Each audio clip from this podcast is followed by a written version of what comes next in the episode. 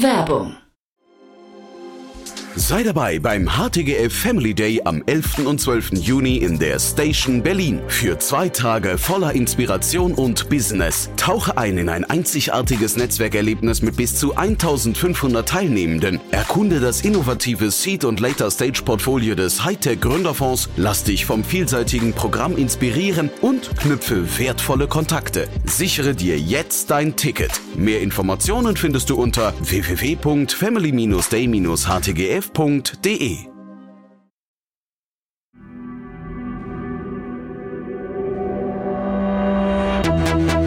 Startup Insider. Herzlich willkommen zu Startup Insider Spotlight. Mein Name ist Jan Thomas und ja, Spotlight ist unser Kanal, unser Format, auf dem wir die, ich würde mal sagen, spannendsten Geschichten aus der Startup-Szene thematisieren, spannende Gäste einladen und dann ja sehr vielschichtig diskutieren, würde ich sagen. Heute sehr besonders muss ich sagen, denn Malte Häusler ist bei uns zu Gast, der CEO und Co-Founder von Timeless Investments. Und äh, meine Herren, ist da viel passiert in den letzten Jahren. Ähm, wir hatten ja den CEO und Gründer Jan Kahnert vor ungefähr zwei Jahren, zweieinhalb Jahren hier zu Gast, haben damals über eine Finanzierungsrunde in Höhe von 12 Millionen gesprochen. Jetzt gab es eine neue Runde, auch ein Media for Equity Deal, über den haben wir gesprochen. Aber wir haben natürlich auch den Einbruch thematisiert, denn ihr habt es vielleicht mitbekommen, bei Timeless wurde eingebrochen vor, ich glaube, ungefähr zwölf Monaten. Dort wurden sehr, sehr viele Wertgegenstände Gegenstände entwendet. Timeless, vielleicht kurz zum Kontext, bietet Tokenisierung von Sammlerstücken an, also unter anderem Bilder oder Uhren oder Whiskys oder Oldtimer und so weiter und so fort. Also dort wurde eingebrochen und äh, ich würde sagen, von außen betrachtet stand das Unternehmen eigentlich kurz vorm Abgrund, hat wahrscheinlich schon richtig tief reingeschaut. Jetzt, wie gesagt, Phoenix aus der Asche, eine neue Runde, dazu auch eine Umstrukturierung im Management. Jan Kahnert ist als CEO ausgeschieden und in den Beirat gewechselt. Malte Häusler hat übernommen und ist von der CFO-Rolle in die CEO-Rolle rübergewechselt. Und ihr merkt schon, da ist richtig viel Munition drin für ein tolles Gespräch. Jetzt, wie gesagt, mit Malte Häusler, dem CEO und Co-Gründer von Timeless Investments. Bevor es losgeht, noch eine Bitte. Like oder teile diese Folge. Deine Unterstützung ist für uns von unschätzbarem Wert und hilft uns, unsere Inhalte kontinuierlich zu verbessern. Interview. Cool, Malte, hallo, freut mich. Hallo Jan, freut mich auch sicherlich. Ja, super, freut mich, dass wir sprechen und sag mal Timeless. Also ich habe äh, jetzt gerade nochmal rausgekramt das tolle Zitat von Larry Fink, der sagt irgendwie Tokenisierung ist die die Zukunft der Wirtschaft. Stimmst du dem zu? Dem würde man und kann man grundsätzlich zustimmen und ich auch. Also ich glaube wirklich daran, dass die Tokenisierung die Art und Weise revolutionieren wird, wie wir halt finanzieren, investieren, Vermögenswerte aufbauen, handeln und auch verwalten in der Zukunft. Nicht nur Larry Fink sagt das, aber auch viele andere, dass allgemein eben die Erwartung da ist, dass Tokenisierung eben nahezu jede Branche und jeden Sektor der modernen Gesellschaft echt umkrempeln wird mhm. und eben auch nicht nur äh, von Investitionen und Vermögensverwaltung ähm, sozusagen dort äh, einen Einfluss nehmen wird, sondern auch über die Produktion bis hin zu, zu Immobilien Management und Verwaltung eben das ganze Thema reicht. Und eben auch äh, Sachwerte und Sachwertinvestitionen davon äh, natürlich tangiert sind. Also eben auch das, was wir machen. Ja, das mhm. Investieren in Sachwerte und Collectibles. Genau, was ihr macht. Ne? Was ich, also deswegen habe ich auch die Brücke geschlagen, denn nicht nur Larry Fink sagt, äh, sagt das, sondern auch Jan Kahnert, dein Vorgänger quasi in der CEO-Rolle, hat es vor anderthalb, vor zweieinhalb Jahren hier bei uns im Podcast auch schon gesagt. Jetzt gab es bei euch einen Strukturwechsel, über den sprechen wir auch gleich. Ich hatte mir nur offen gestanden, ich bin total froh, dass wir sprechen, weil ich hatte mir ein bisschen Sorgen gemacht. Ähm, denn das letzte, was ich von euch mitbekommen hatte, war dieser riesengroße Einbruch, ich glaube bei Watchmaster, nee, bei, bei Chronex äh, war das, glaube ich, ne? Ähm, oder Chrono24. Nee, das ist bei einem äh, Dienstleister passiert, dem Verwahrer Wallok. Die haben die Uhren für verschiedenste Firmen und Privatpersonen eingelagert und bei denen ist eingebrochen worden, ja. Und da wurde aber eben auch, also ne, das, wie gesagt, ging durch die Presse, da wurde eben auch von euch relativ viel entwendet. Und ich hatte schon Sorge, jetzt ist es quasi, das ist so, dass da macht, hat einer quasi externes Licht ausgeknipst für euch. Äh, wir reden aber über, wir reden heute vor dem Hintergrund einer neuen Runde und äh, wie gesagt auch strukturelle Veränderungen. Aber hol uns doch noch mal kurz ab, dieser Einbruch. Was hat er aus euch gemacht und ähm, oder mit euch gemacht und wie ist denn da der Stand der Dinge? Ja, kann ich gerne kurz was zu sagen. Also was haben wir sozusagen erstmal grundsätzlich dazu zu sagen, ist natürlich für uns, genau wie für alle anderen Geschädigten, weil wir ja auch Geschädigte sind als Firma, super unangenehm und sehr, sehr äh, traurig. Also als wir das erfahren haben, konnten wir es auch gar nicht richtig fassen zu Anfang. Ja, wir haben das aus den Medien erfahren und das war wirklich für uns ein echter Schock. Ich glaube, für, für jeden natürlich, der davon irgendwie gehört hat oder betroffen ist. Was haben wir dann natürlich sofort gemacht? Erstmal Lage sondiert, ähm, haben Rechtsanwalt beauftragt, der perspektivisch die Interessen auch vertritt gegenüber äh, dieser Gesellschaft, die sozusagen für uns ähm, eingelagert hat und gegenüber auch der Versicherung. Wir haben die Ansprüche geltend gemacht, äh, natürlich. Wir haben ja ein professionelles Lagersystem, Inventursystem, wo wir auch wussten, was da drin liegt. Und als wir dann erfahren haben, dass das entwendet wurde, konnten wir natürlich eine sehr genaue Aufstellung machen, wie groß der Schaden sozusagen sein kann und ähm, was da eingelagert war haben uns natürlich auch dementsprechend schon beschwert, dass diese Schadensersatzprozessierung sehr, sehr lange dauert. Ne? Haben auch in, der, in diesem Kontext natürlich nicht nur uns beschwert, sondern auch natürlich Klage eingereicht und das Klageverfahren wird auch demnächst eröffnet werden gegen die entsprechend involvierten Parteien, Wallock Schrägstrich, auch der Mannheimer Versicherung, die Wallock GmbH hat aufgrund dieses Einbruchs Insolvenz angemeldet. Deswegen läuft da jetzt aktuell dieses Beschuldigtenverfahren, was er auch medial schon, schon viel Aufmerksamkeit bekommen hat, wo im Prinzip noch nicht äh, die Ermittlungen abgeschlossen sind und dieses Verfahren sich nach wie vor zieht und noch nicht klar ist, wer alles involviert ist und auch nicht klar ist, wo die Ware geblieben ist. Das erfahren wir auch nur von der Seitenlinie, wie alle anderen auch aus den Medien, ähm, was da passiert.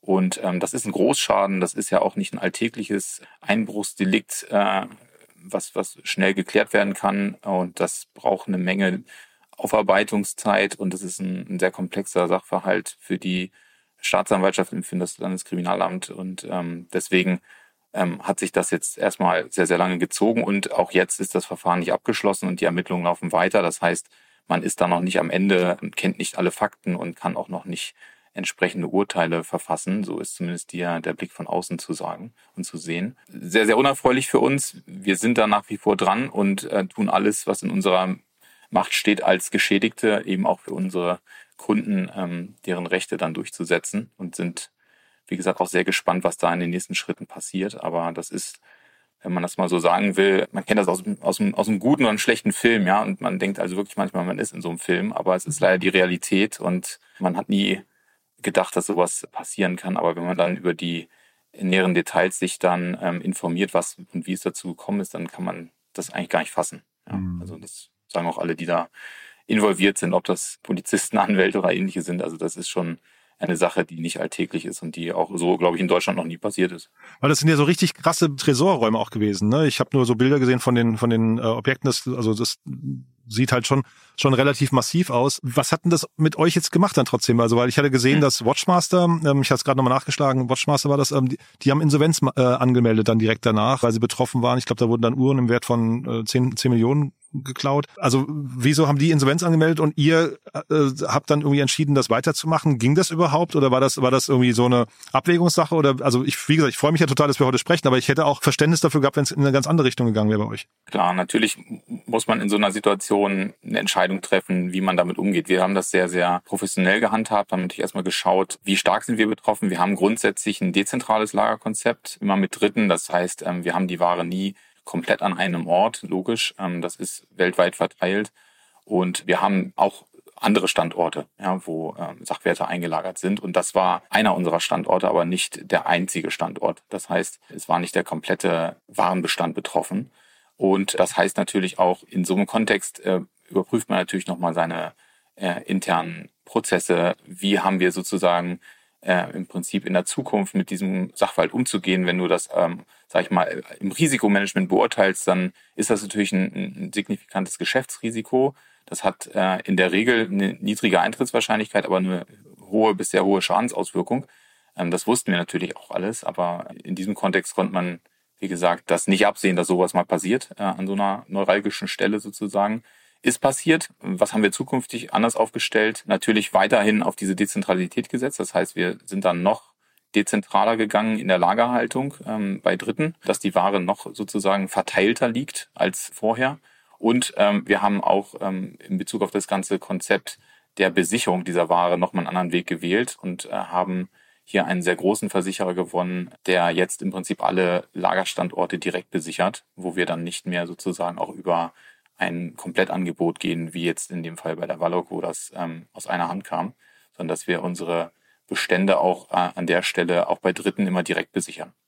Ich kann mir ja vorstellen, dass jetzt Watchmaster mit Uhren wahrscheinlich dann noch stärker betroffen ist als ihr, weil vielleicht kannst du mal kurz durch euer Portfolio, durch euer Angebot mal führen. Ihr macht ja die verschiedensten Dinge, ne? von Turnschuhen über Kunstwerke und so weiter und so fort, die also nicht, nicht quasi so leicht mitzunehmen sind und zu entwenden sind wie Uhren. Ne? Richtig, also wir haben in Summe acht verschiedene Segmente. Ja, wir haben Spirituosen, das sind Whiskys oder Weine, auch mal Champagner. Wir haben die Uhren, die klassischen äh, seltenen Vintage-Uhren. Wir haben Kunst, äh, wir haben seltene Fahrzeuge. ja, also ähm, Premium Cars oder auch ähm, echte Oldtimer.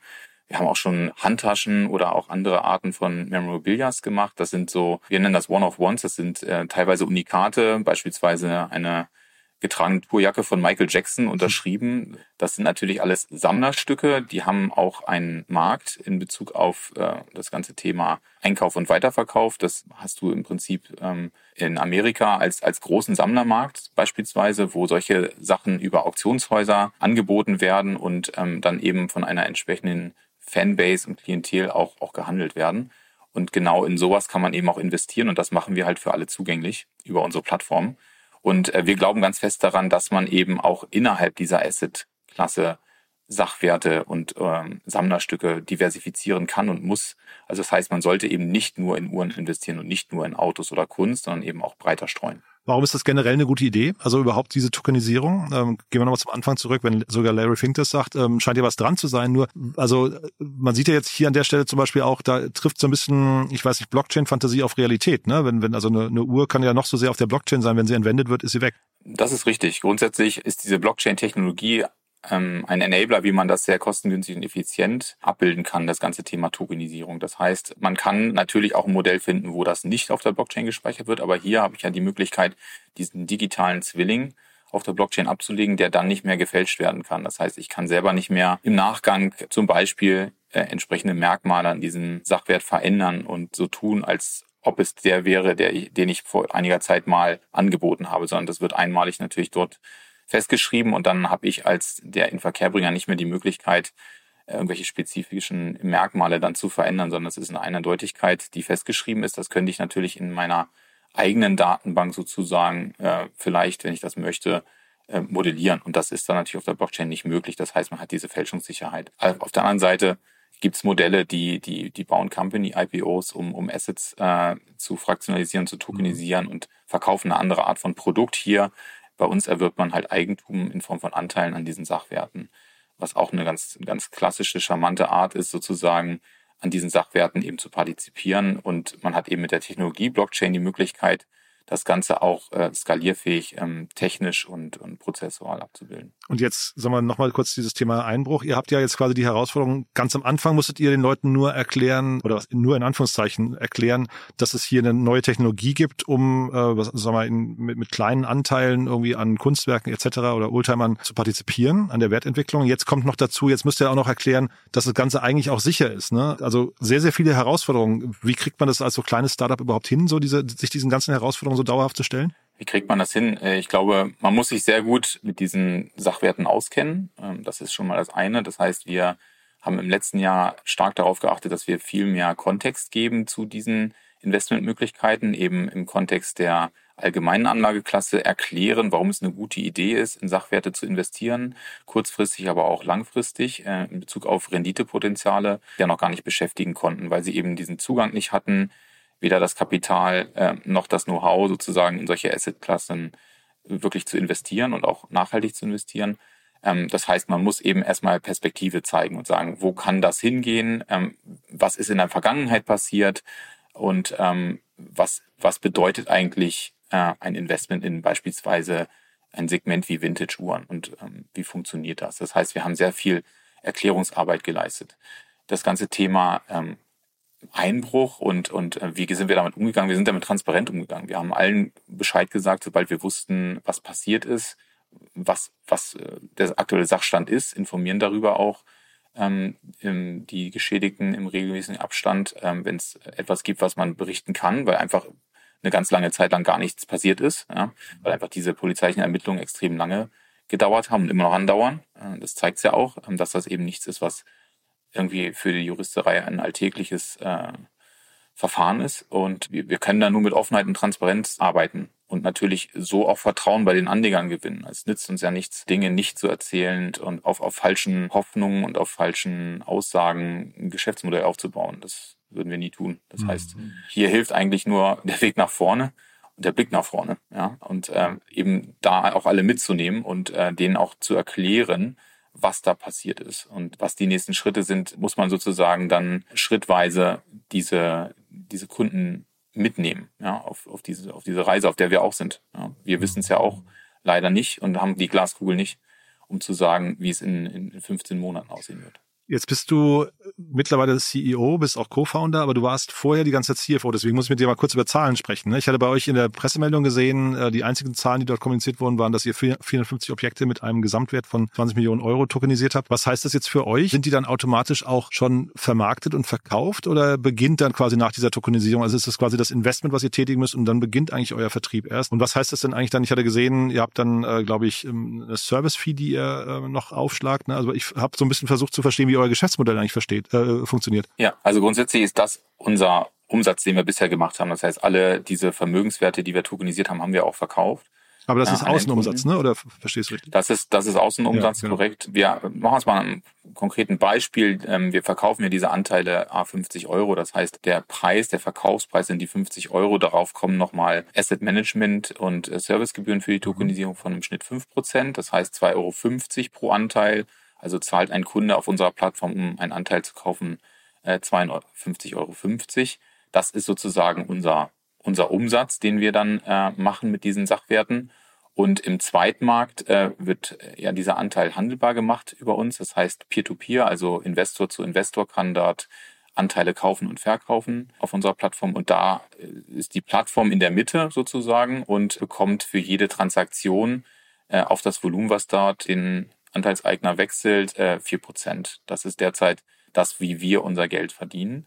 Und das ist sozusagen auch in diesen Zahlen reflektiert, die wir äh, euch mal kommuniziert haben äh, in der Pressemitteilung. Wir haben über mittlerweile 450 Sachwerte fraktionalisiert und verkauft an Endkunden. Wir haben ein starkes Wachstum gehabt im letzten Jahr und ähm, haben uns aber vor allen Dingen um die Profitabilität und um nachhaltiges Wachstum gekümmert. Das heißt, wenn man das vielleicht vergleicht zu der Zeit, wo der Jan mal bei euch war, mit euch gesprochen hat, da waren es ja auch marktumfeldseitig noch ganz andere Zeiten, mhm. Ähm, wie man sozusagen so ein Business initial aufsetzt und auch groß macht. Da ging es sehr stark um schnelles Wachstum und um ähm, Bekanntheit natürlich. Mhm. Jetzt sind wir schon etwas bekannter und jetzt geht es vor allen Dingen auch darum, sage ich mal, für unser Geschäftsmodell die richtigen Kunden zu identifizieren und die zu finden, zu akquirieren und eben auch ja substanziell und nachhaltig zu wachsen und nicht einfach sozusagen äh, des, Wachst des Wachstums willen. Ja, und das äh, haben wir in den letzten zwölf Monaten sehr, sehr stark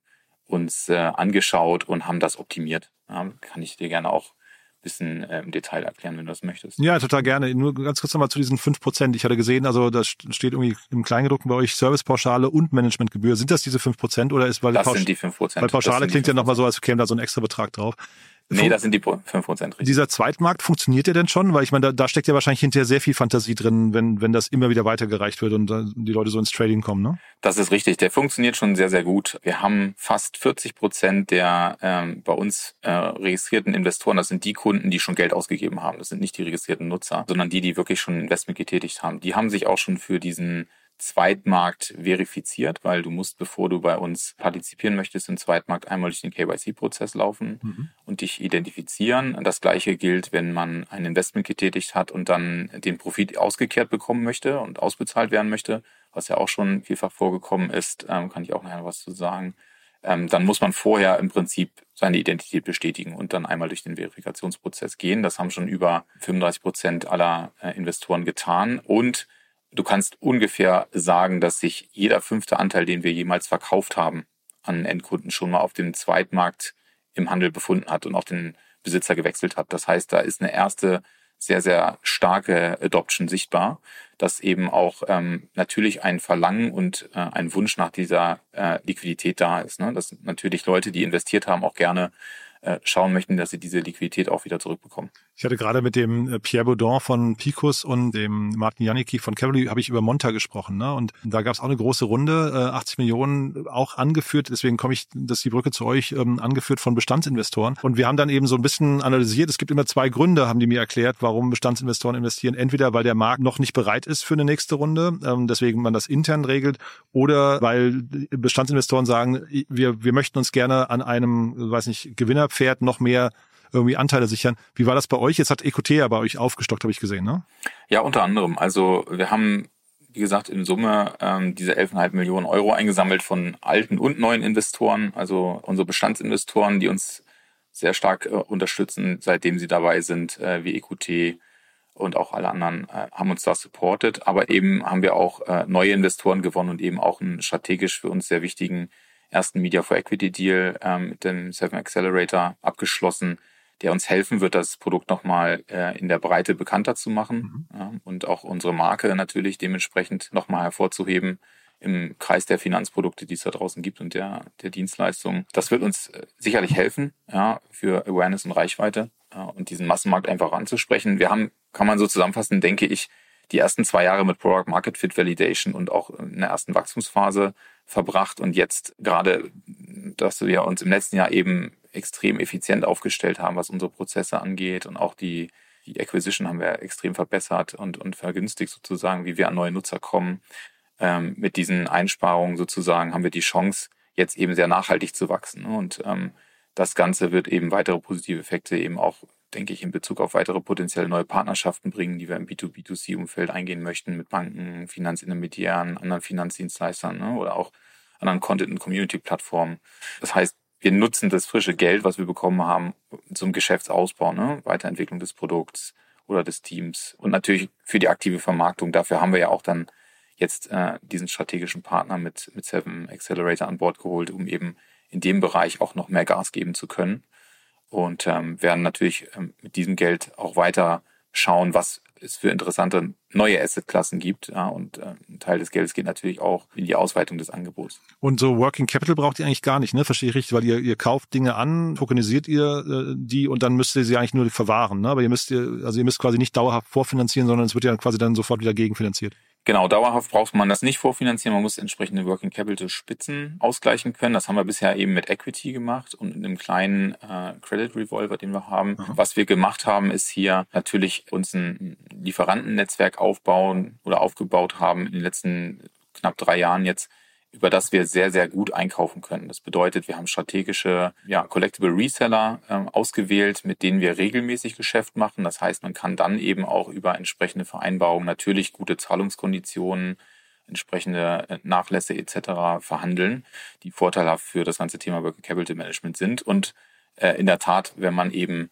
nur eine kurze Zeit äh, im Prinzip in Vorleistung gehen muss, dann ähm, bekommt man das Geld zeitnah äh, durch den Umsatz zurück und kann damit eben wieder neue Ware einkaufen. Das heißt, ähm, solange das Business eben auch äh, substanziell wächst und äh, alle Ware abverkauft wird, dann hat man da auch keine Liquiditätsengpässe an der Stelle. Jetzt im Zuge der Pressemeldung habt ihr auch Timo Hilbert kommuniziert, der bei euch als Senior Vice President Commercial eingestiegen ist. Der habe hab ich dann mal nachgeschaut, kommt von Liquid. Und dann habe ich mich gefragt, was sind denn die Parallelen zwischen euch und Liquid? Ist das eigentlich im Endeffekt fast das gleiche Modell? Ja, jein.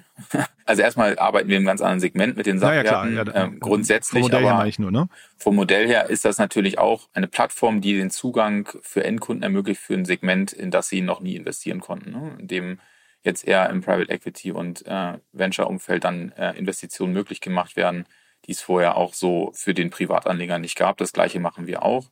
Timo bringt eben die Erfahrung mit, wie man entsprechendes Business Development und auch äh, entsprechende Vertriebsaktivitäten strukturieren muss, um so ein Geschäftsmodell weiterzuentwickeln und wachsen zu lassen. Das heißt, er bringt das äh, Produktverständnis von Liquid und seinen äh, Vorstationen mit, wie man im Prinzip im Bereich Vermögensaufbau äh, solche Plattformmodelle erfolgreich am Markt platziert. Und das hat Liquid ja auch bewiesen, dass das funktioniert hat äh, in den letzten Jahren bei Ihnen und sehr gut funktioniert hat. Das war sozusagen auch die Komponente, die mit dem Weggang von Jan natürlich jetzt auch über Timo dann entsprechend auch äh, kompensiert werden kann. Genau, Weggang von Jan, das war jetzt der andere Punkt, den ich nochmal ansprechen wollte. Ne? Die zweite Personal, die hier kommuniziert hat, bist du. Dein quasi Wechsel auf die, vom CFO auf den äh, Chefsessel. Magst du da mal ein bisschen Kontext geben? Wie kam es dazu? Ja, also das ist die Wahrheit, was wir auch in der Pressemitteilung geschrieben haben. Der Jan ähm, hat er sich länger äh, überlegt im letzten Jahr, ähm, weil er von seiner Familie gefragt oder gebeten wurde, im Familienunternehmen zu unterstützen, zu arbeiten, ob er diesen Schritt machen möchte und, und, und soll und ähm, hat sich dann dafür entschieden, das zu tun, hat uns dann darüber auch äh, natürlich in Kenntnis gesetzt und wir haben überlegt, okay, was bedeutet das jetzt operativ, was bedeutet das mittelfristig und strategisch, wie stellen wir uns da auf? Ähm, für mich war das ähm, sozusagen der Wechsel in eine neue Rolle ähm, nicht ein, ein Riesenschritt. Ähm, bin halt nicht der klassische Buchhalter- und Erbsenzähler-Typ, sondern war schon immer eher ein Generalist ja, mit vielseitigen Interessen. Ähm, wir waren als Gründer immer sehr, sehr eng aligned in unseren Entscheidungsprozessen, auch schon eben als Trio. Ne? Und ich war eh immer in diese ganzen Geschäftsmodellentwicklungsstrategie-Themen, Business Development involviert, äh, stark involviert natürlich, habe das alles mit mit Jan gemeinsam gemacht und äh, eben das schon seit Gründung der Firma. Das heißt, äh, in dem Bereich habe ich eine Menge Expertise aufbauen können. Ich habe ganz früher mal Unternehmensberatung gemacht. Ja, das heißt, zehn Jahre lang war ich als Unternehmensberater in ganz vielen verschiedenen Industrien und Unternehmen unterwegs und Hierarchien äh, und habe da eine Menge gesehen und konnte mir davon natürlich auch eine Menge sozusagen in meine Gründer äh, mitnehmen. Und ja, es kommt eben, glaube ich, nicht nur bei Timeless in der Zukunft stark auf den Fokus an. Das heißt, äh, Zahlen und, und datenbasierte Entscheidungen sind super wichtig. Prozesseffizienzen und eben ein profitables und nachhaltiges Wachstum hinzubekommen im Kundenstamm für eine weitere Skalierung ist eigentlich eins der wichtigsten Schlüsselelemente, damit äh, im aktuellen Marktumfeld Startups wie wir eben überhaupt äh, weitere Finanzierungszusagen von Investoren erhalten werden. Und ich glaube, da bringe ich die richtigen ähm, Background Kenntnisse mit, um, um der Firma das Richtige auf den Weg zu geben, die richtigen Impulse zu setzen, ähm, damit das Team in die richtige Richtung läuft. Ja, das ist also für die nächsten äh, Jahre jetzt sozusagen auch ähm, der absolute Fokus ähm, für uns als Firma, ja, für das Management natürlich strategisch, für das gesamte Team im Tagesgeschäft, diese Themen ähm, die ich gerade angesprochen habe, natürlich auch ähm, weiter so hinzubekommen, wie wir es hinbekommen haben im letzten Jahr. Das Familienunternehmen muss man vielleicht an der Stelle nochmal sagen. Ich habe mir das angeschaut, Reifenhäusergruppe, ähm, nicht ganz klein, ne? fast 1000, 1800 Mitarbeiter. Und da mhm. geht er jetzt als ähm, Chief Digital Officer, glaube ich, hin, ne? Richtig, genau. Er wird da das ganze Thema Digitalisierung verantworten mhm. und ähm, ja, bringt da jetzt sozusagen den, den frischen Wind rein. Und frischer Wind jetzt trotzdem nochmal zu euch, so von außen betrachtet. Also ein, eine Stufe höher als frischer Wind ist ja ein bisschen Turbulenz, würde ich sagen. Ne? Und das ist, sind ja schon turbulente Zeiten bei euch dann äh, gewesen, jetzt, wenn man das ja mal in Summe anguckt. Nicht zuletzt wegen des Einbruchs, aber auch dann irgendwie letztes Fundraising in der, der Peak Time, wo man irgendwie noch voll auf Wachstum gesetzt hat, dann irgendwie jetzt auch neue Märkte, wo man viel erklären muss. Wie habt ihr eure, eure Investoren gehandelt? Also und wie nah sind die an euch dran? Wie, wie, wie sehr unterstützen die euch? Oder gibt es dann auch viel Reibung gerade? Weil ne, ihr habt so Porsche Ventures dabei, habe ich mhm. gesehen. Mhm. War für mich jetzt gar nicht ganz logisch, dass die bei euch investiert sind, aber ich kann mir auch vorstellen, die müssen dann intern ja auch Rechenschaft abgeben, wie sich etwas entwickelt. Spürt ihr sowas? Ähm, ja, waren jetzt viele Fragen ja, ja. in einer, aber ähm, nehmen wir die mal auseinander. Also grundsätzlich das Verhältnis zu allen unseren Investoren ist super partnerschaftlich und auf Augenhöhe. Das heißt, wir haben alle im, im Board vertreten der Firma sozusagen, wenn es um Entscheidungsprozesse geht. Das heißt, die sind eng eingebunden in die ganzen strategischen Weichenstellungen, die wir getroffen haben und noch treffen werden. Bin unglaublich dankbar, dass äh, alle sozusagen auch sehr divers sind und nicht alle sehr homogen mit uns arbeiten. Jeder hat seine entsprechenden Stärken und ähm, die versuchen wir auch als äh, Management-Team uns sozusagen als Expertise reinzuholen. Ja, der eine kann uns im Bereich äh, Fintech-Environment extrem gut vernetzen. Der nächste hat sehr viel Expertise im Versicherungsbereich, weil er ein Versicherungsunternehmer ist. Der ähm, Porsche als, als Premium-Marke kann extrem viel in dem Bereich natürlich sagen, wie man sowas professionell aufsetzt, wie man im Prinzip so eine Brand auch positionieren kann und sollte. IQT ist ein absoluter äh, Growth VC und Wachstumschampion. Die geben unglaublich gutes Sparring ähm, in Bezug auf äh, Geschäftsentwicklung, Entscheidungen, ja, was das Management-Team angeht und wie wir uns sozusagen aufstellen. Ähm, da wird vieles, vieles sehr, sehr offen diskutiert und da muss man auch nicht immer einer Meinung sein, aber man tauscht sich eben aus und kommt zu einem besseren Ergebnis, als wenn man alles alleine entscheidet. Und das war auch in der letzten ähm, Phase sozusagen, wo das Unternehmen aus so einer sehr, sehr starken Hypergrowth-Wachstumsphase in, einen, in eine, ich sage jetzt mal, Konsolidierungsphase reingegangen ist, war extrem wichtig, dass wir natürlich alle an Bord behalten und auch extrem wichtig, mit allen in sehr engem Austausch zu stehen und sich da auch eben die Meinungen, Expertisen äh, reinzuholen und anzuhören. Das hat sehr, sehr gut funktioniert und deswegen haben wir ja auch überhaupt nochmal an der Stelle so zeitig dann auch von unseren Bestandsinvestoren beispielsweise frisches Geld bekommen, ähm, weil wir eben ähm, alle auf der Reise mitgenommen haben und, und uns da transparent ausgetauscht haben, wo wir stehen. Und ich glaube, dass wir gemeinsam vieles richtig gemacht haben. Sonst würden wir jetzt nicht dastehen, wo wir aktuell stehen. Ne? Wir haben das ist mal so eine Plattitüde, aber ich glaube, ähm, es waren jetzt zwölf Monate. Für mich fühlt sich das wie drei Jahre an, ja, was wir alles gemacht haben in der Zeit. Ist, wenn man das mal versucht zu rekapitulieren, eine ganze Menge. Und ich glaube, diese ganze Menge hat uns dahin gebracht, wo wir jetzt stehen. Ja, wir haben einfach ähm, extrem viel Gas gegeben und ähm, haben uns nicht unterkriegen lassen von äh, makroökonomischen Trends, die da äh, natürlich mit dem Krieg äh, im, im ersten Quartal ähm, zwischen Russland und Ukraine über uns äh, Europäer reingebrochen ist und auch andere Entwicklungen im Bereich Inflation, Zinsen etc. Ähm, sind ja überall Faktoren, die auch solche Geschäftsmodelle beeinflussen. Und äh, davon darf man sich nicht beirren lassen, sondern man muss sich ähm, an der Stelle halt auf, auf sich selbst konzentrieren als Firma und muss dann eben kluge, aber auch bedachte Entscheidungen treffen, wie man das Ganze weiterführen möchte. Und das haben wir hoffentlich gut hinbekommen und die, die Saat gesät für den nächsten Wachstumsschwung, den wir jetzt gerade nehmen. Mhm. Ja. Klingt ja erstmal so, als gehst du relativ motiviert jeden Morgen ins Büro. Ne? Aber gibt's auch so, sag mal, so Dämpfer jetzt, also jetzt mal abgesehen von dem Einbruch, aber gibt's so Dinge zwischendrin, wo du sagst, ähm, da gab's irgendwie, ich weiß nicht, Herausforderungen, die man erstmal lösen musste? Also ist ja immer, wir, wir versuchen ja hier so Learnings auch ähm, weiterzutragen. Vielleicht gibt's da so ein, zwei, die du noch teilen kannst. Oh Mann, ähm, ja, aber es, ich glaube, jeder Tag ist irgendwie anders. Ich glaube, ähm, jeder Gründer hat jeden Tag neue Herausforderungen. Man muss da extrem geistig flexibel sein, weil man ja auch entsprechende Themenbreite äh, abdecken muss. Man kann natürlich ähm, seine Woche planen, aber die meiste Zeit läuft es dann doch anders, als man das sich irgendwie vorgestellt hat in manchen Wochen. Man muss sich immer, immer sehr fokussieren und priorisieren, muss man auch lernen. Ähm, und man muss auch lernen können, schnell Entscheidungen zu treffen und auch eindeutige Entscheidungen zu treffen. Ich glaube, das ist auch wichtig, dass man nicht zögert und ähm, viel taktiert, sondern man muss die Entscheidungen, die wichtig sind für die Firma, auch im Prinzip zeitnah treffen und dann geht es auch viel um Umsetzung. Das heißt, man muss sich dann auch darauf konzentrieren, dass das, was man sich überlegt hat, auch wirklich Realität wird. Und ähm, nehmen wir mal ein Beispiel. Wir haben ähm, unsere Marketingstrategie komplett geändert, ja, haben eben unsere Audience geschiftet hin zu Leuten, die eher mittleres oder hohes Einkommen haben. Als wir gestartet sind, hatten wir die Digital Natives, also die Millennials oder noch jünger äh, im, im Fokus, weil die natürlich als allererstes so ein neues Produkt gerne mal ausprobieren. Ne? Wenn man dann sieht, dass die natürlich nicht die idealen Kunden sind, um große Sachwertportfolios aufzubauen in kurzer Zeit, dann muss man sich ja schnell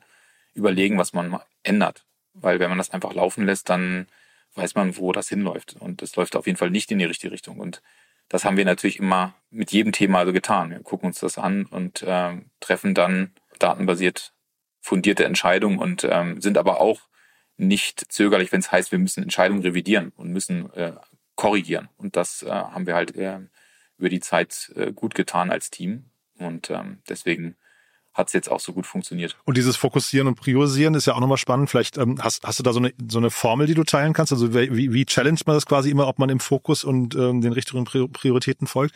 Weil das ist ja so, ja. so die, die höchste Kunst eigentlich, ne? So fast so nah an der Disziplin auch, aber gibt's da, gibt's da Learnings oder, oder äh, Insights? Hm, da kommt vielleicht dann doch der Controller durch. Ja. Man, man muss dann doch äh, leider, leider diesen, diesen Projekten, Initiativen, Maßnahmen muss man halt natürlich mit Daten kommen und sagen, was hat den größten Impact? Äh, wenn ich mich jetzt ähm, für Thema A, B oder C entscheide, was kann ich mit meinem, mit meinen Ressourcen, die ich habe, am meisten bewegen? Wo, wo sehe ich den meisten Mehrwert, jetzt bestimmte äh, Dinge anzufangen oder zu lassen? Und ähm, das tun wir immer wieder. Das heißt, wir überprüfen unsere Prioritäten im operativen Geschäft, wie aber auch im mittelfristigen strategischen ähm, und entscheiden neu, ob die Prioritäten noch richtig gesetzt sind und ähm, gucken dann, dass wir die richtigen Leute an den richtigen Themen arbeiten lassen.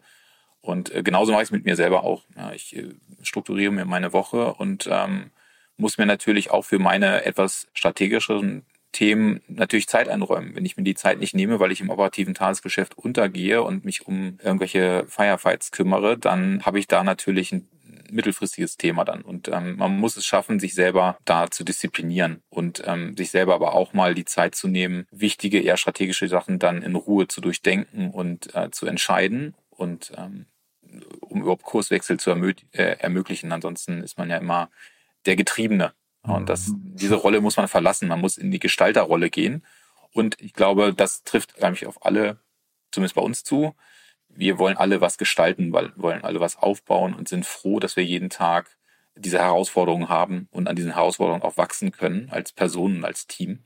Ich glaube, wenn man diese Einstellung nicht in so einem Umfeld hat, ähm, dann ist man grundsätzlich, glaube ich, auf verlorenem Posten, weil es ist ein super dynamisches Umfeld und ähm, die, die Marktsituation in den letzten zwölf Monaten hat nochmal dazu beigetragen, dass es äh, ein Stück weit natürlich anspruchsvoller wird. Und ich glaube, dass es nicht schwieriger geworden ist. Ich glaube, es kommt jetzt eben noch viel mehr darauf an, dass ähm, so ein bisschen die Spreu vom Weizen getrennt wird und ähm, sich gute Ideen und gute Teams durchsetzen werden. Und die weniger guten werden sich weniger gut durchsetzen. Das ist einfach der Lauf der Dinge. Mhm. Aber schön gesagt, ne? ein schönes Bild, was du gezeichnet hast, ähm, auch wenn du sagst, ihr wollt alle was aufbauen. Lass uns das vielleicht nochmal kurz als Brücke auch nehmen, so einen Blick in die Zukunft werfen. Du hast ja gerade gesagt, ihr habt die Marketingstrategien geändert. Wir haben über den Bereich Media for Equity noch nicht gesprochen. Ne? Also ich verstehe richtig, zumindest habe ich es interpretiert, Media for, for Equity kam on top zu den 11 Millionen, die ihr jetzt eingesammelt habt, ne? Nee, das ist mit drin. Das ist mit drin. Das ist für mich äh, das Budget, was ich ausgeben kann, aber muss keine keine keine Euros äh, aus aus der aus dem Bankkonto dazu überweisen, sondern ich werde es mir über die die Anteile sozusagen dann refinanzieren. Mhm. Ähm, das ist wichtig, weil wir auf der Seite natürlich dann das Geld nicht äh, im Cash-out haben, sondern sozusagen mit Anteilen bezahlen. Ähm, gerade eben in diesem Bereich ähm, Medienleistungen muss es sozusagen so interpretiert werden, dass man erstmal auf Reichweite und auf Brand Awareness geht. Natürlich muss man bekannt werden, aber diese Kanäle funktionieren mittel- und langfristig dann extrem gut. Ähm, das heißt, es ist ein Investment, auch für mhm. uns, aber es ist jetzt die richtige Zeit, das zu tun, weil wir dann in zwölf Monaten davon profitieren werden, dass wir das getan haben.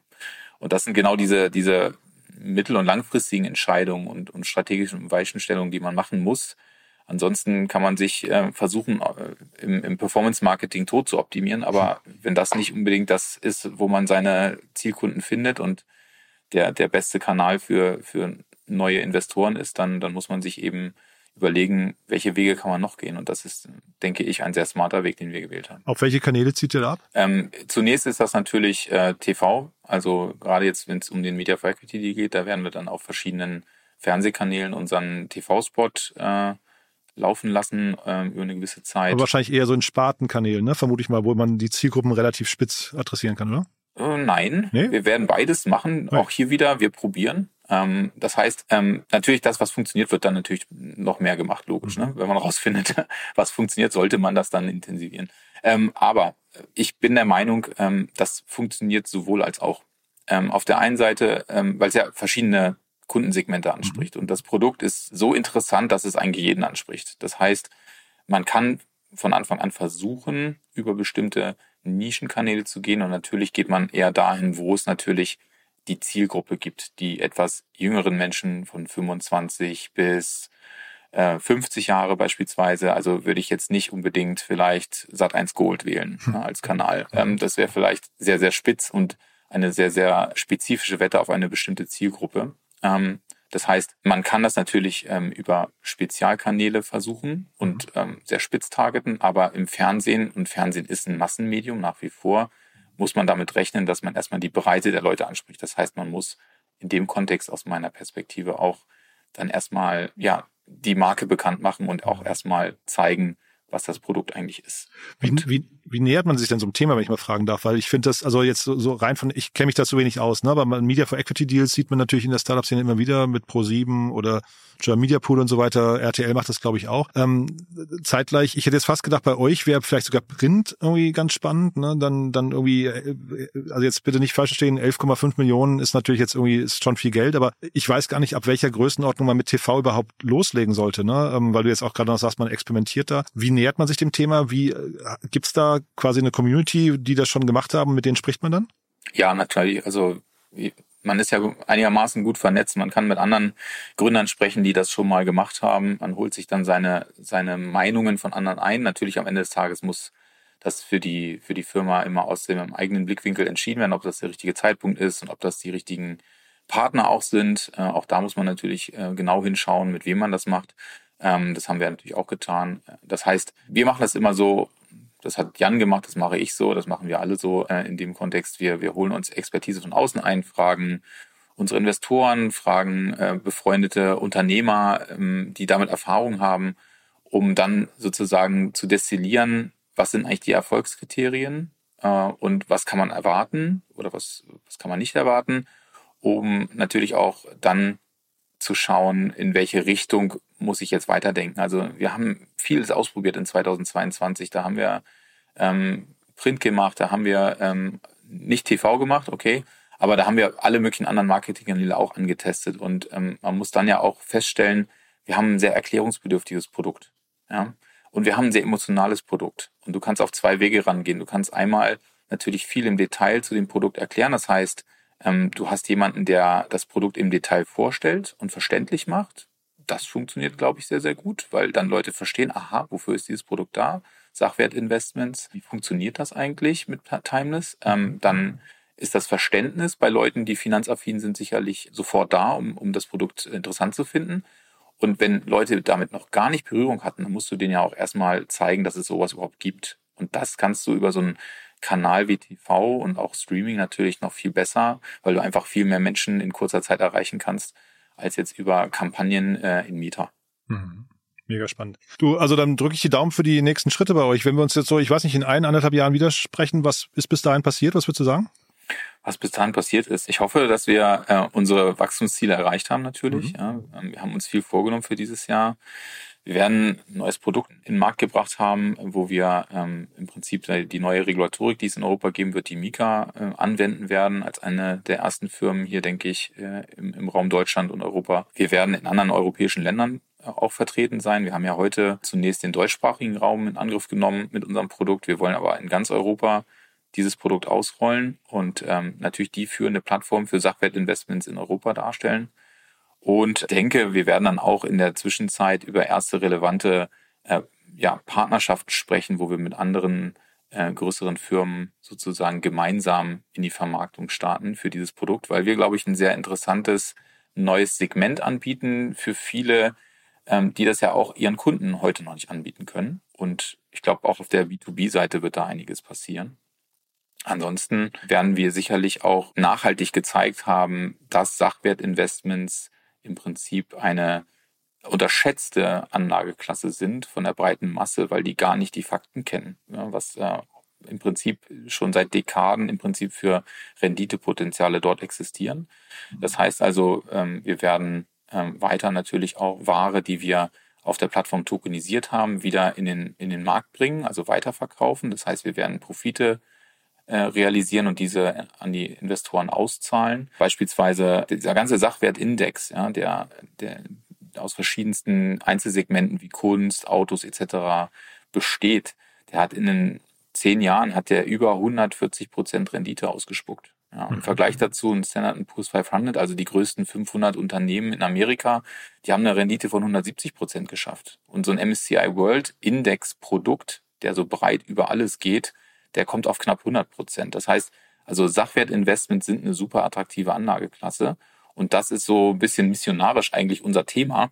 Das müssen wir erstmal einer breiten Masse an Menschen erklären, mhm. weil die jetzt auf einmal über uns die Möglichkeit haben, Zugang zu bekommen, weil sie eben nicht äh, das Kapital dazu haben, die Expertise oder eben auch den Zugang. Das meinte ich nur. Das lösen wir alles mit unserer Plattform. Ja, das muss sich aber um nichts kümmern. Man kann einfach investieren und abwarten oder eben im Zweitmarkt die Anteile zum Verkauf anbieten. Und äh, das ist so einfach gemacht. Wenn man es dann mal ausprobiert hat, dann, dann versteht auch jeder, was, was die Vorteile sind.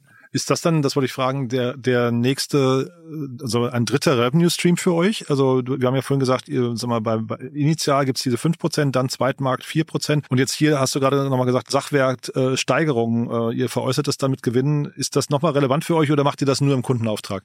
Das machen wir äh, überwiegend nur im Kundenauftrag. Das würde nur sozusagen extra Profit für uns als Firma bringen, wenn wir selber noch Anteile in Sachwerten halten. Ja, das genau. tun wir immer mit einem ganz, ganz geringen Prozentsatz. Ähm, aber das ist eigentlich nicht äh, sozusagen umsatztechnisch der Rede wert. Was viel interessanter wird für uns ist, dass wir unsere strategischen Partner dazu äh, ermöglichen werden, dass die selber über unsere Plattform verkaufen können. Das heißt, wir werden also ein echter Marktplatz.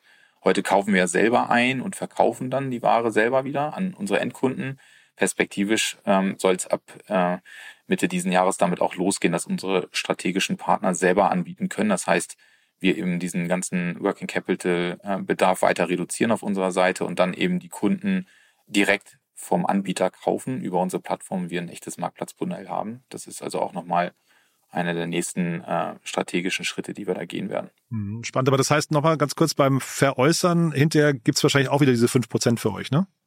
Nee, beim Veräußern äh, nehmen wir nichts. Das heißt, ja. ähm, wir haben einen Verkaufspreis, nehmen wir mal 70 Euro pro Anteil. Äh, das ist dann sozusagen mit dem neuen Eigentümer ähm, ähm, dann quasi vorverhandelt und ausgemacht. Das wäre sozusagen der Verkaufspreis. Wir fragen dann alle Investoren, die investiert sind, ob sie zu dem Preis verkaufen möchten.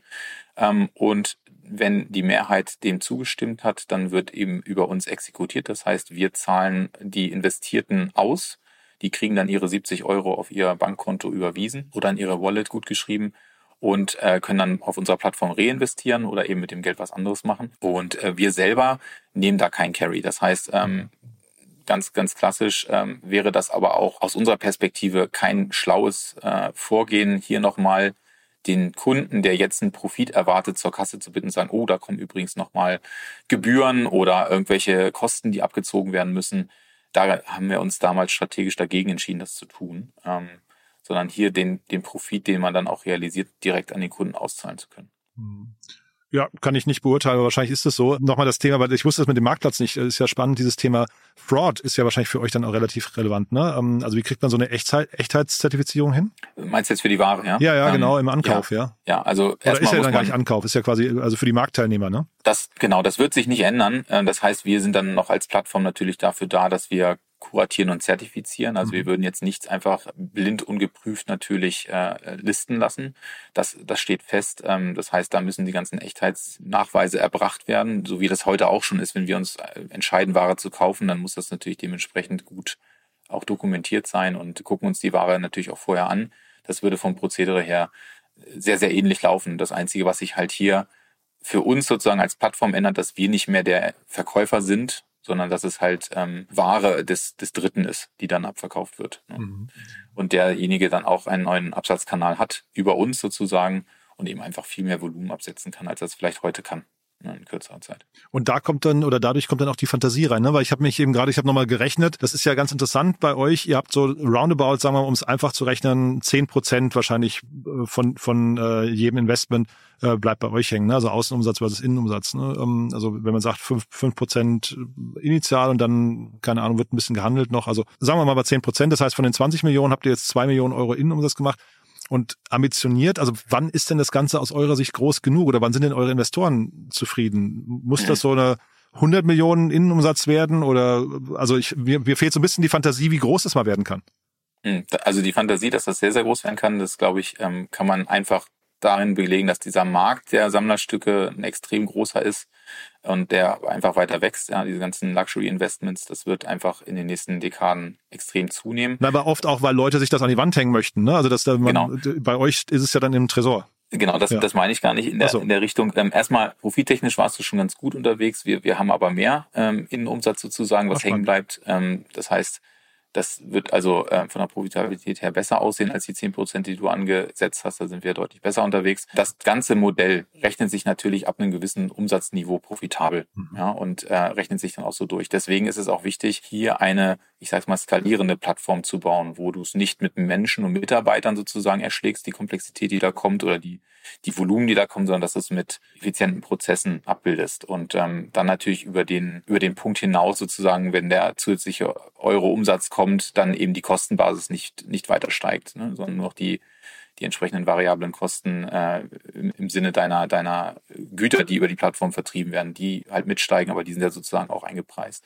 Das heißt, ähm, das Modell ist äh, so gerechnet, dass ähm, wir jetzt im Prinzip ähm, noch die nächsten zwei Jahre weiter wachsen und dass es sich dann auch durchrechnet. Ja, das heißt, ähm, wenn wir auf diese Zahlen kommen, dann ist das ein Modell, was jetzt nicht hunderte Millionen von Euro Umsatz braucht, um profitabel abbildbar zu sein. Das ist das Schöne. Und das kriegt man raus, indem man sich eben mit allen Facetten und allen Details dieses Geschäftsmodells sehr, sehr intensiv beschäftigt. Wo sind hier die Kosten und wie kann man die beeinflussen, dass sie eben ähm, sozusagen in ein skalierfähiges Produkt münden. Und das, das haben wir jetzt in den drei Jahren, glaube ich, ganz gut gelernt und haben einen klaren Weg, ähm, wie wir das weiterentwickeln wollen und sind jetzt sozusagen auf einem sehr guten Weg, haben die richtige Abfahrt genommen. Oder Auffahrt genommen, besser gesagt, auf die nächste Autobahn. Cool. Malte, du, dann drücke ich die Daumen, ähm, dass ihr auf Kurs bleibt. Ich freue mich, wenn wir das vielleicht in einem Jahr oder so wiederholen oder eine Wasserstandsmeldung machen. War auf jeden Fall sehr interessant, muss ich sagen. Weiter viel Erfolg. Ich danke dir. Können wir sehr gern machen, ja. Super. Dann bis bald, ne? Bis bald. Ciao. Tschüss. Dir hat das Thema der Folge gefallen und du willst dein Wissen vertiefen?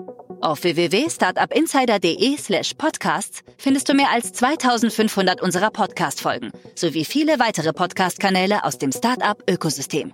Filter ganz einfach nach deinem Thema oder suche nach individuellen Inhalten.